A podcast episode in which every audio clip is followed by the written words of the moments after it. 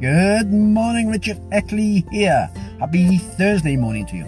We're on a Thursday, so on a Mindset Thursday on your four keys to a healthier, happier you. And I was listening to a, a, Tony Robbins training last night. He's doing like this challenge, this yearly challenge he does.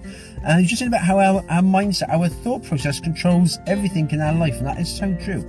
If you're feeling a bit negative and a bit down, Often tell yourself the story that, oh, I can't do this, I can't achieve that, I can't do it, I always do things wrong, I can't do this. And you've got a negative mindset and you actually tell yourself the story that actually backs up the, the, way you're feeling. So if you're feeling a bit down, a bit negative, you actually story you tell yourself is, well, yeah, I should be because I am negative and I don't do things well and I do this and you tell yourself the bad stories.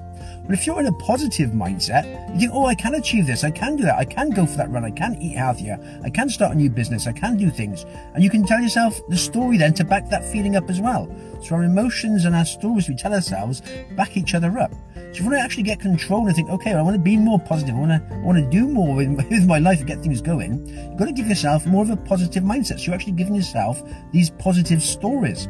And the way you've got to do that is actually just it's what you feed in your mind. If you're actually just listening to the news and that's normally negative and other things are negative, you could actually make the decision to start listening to positive information, get some positive information into your mind. So you actually then, you feel more positive then you start to tell yourself the story of, oh yeah, I can do this, I can achieve it, I can start to lose weight, I can start to create a business, I can do what I want to do with my life and create it because I'm in control of it.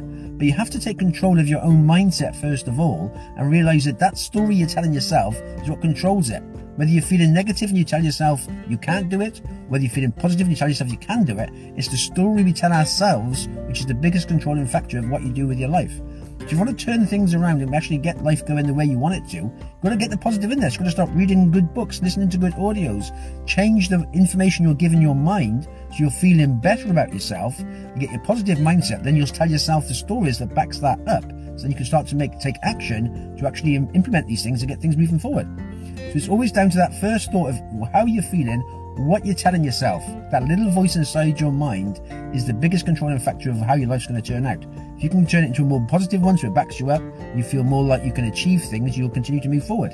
If you feel negative and you can't achieve things, you think, oh, I always do things wrong, then you're going to do less and move backwards and not do anything.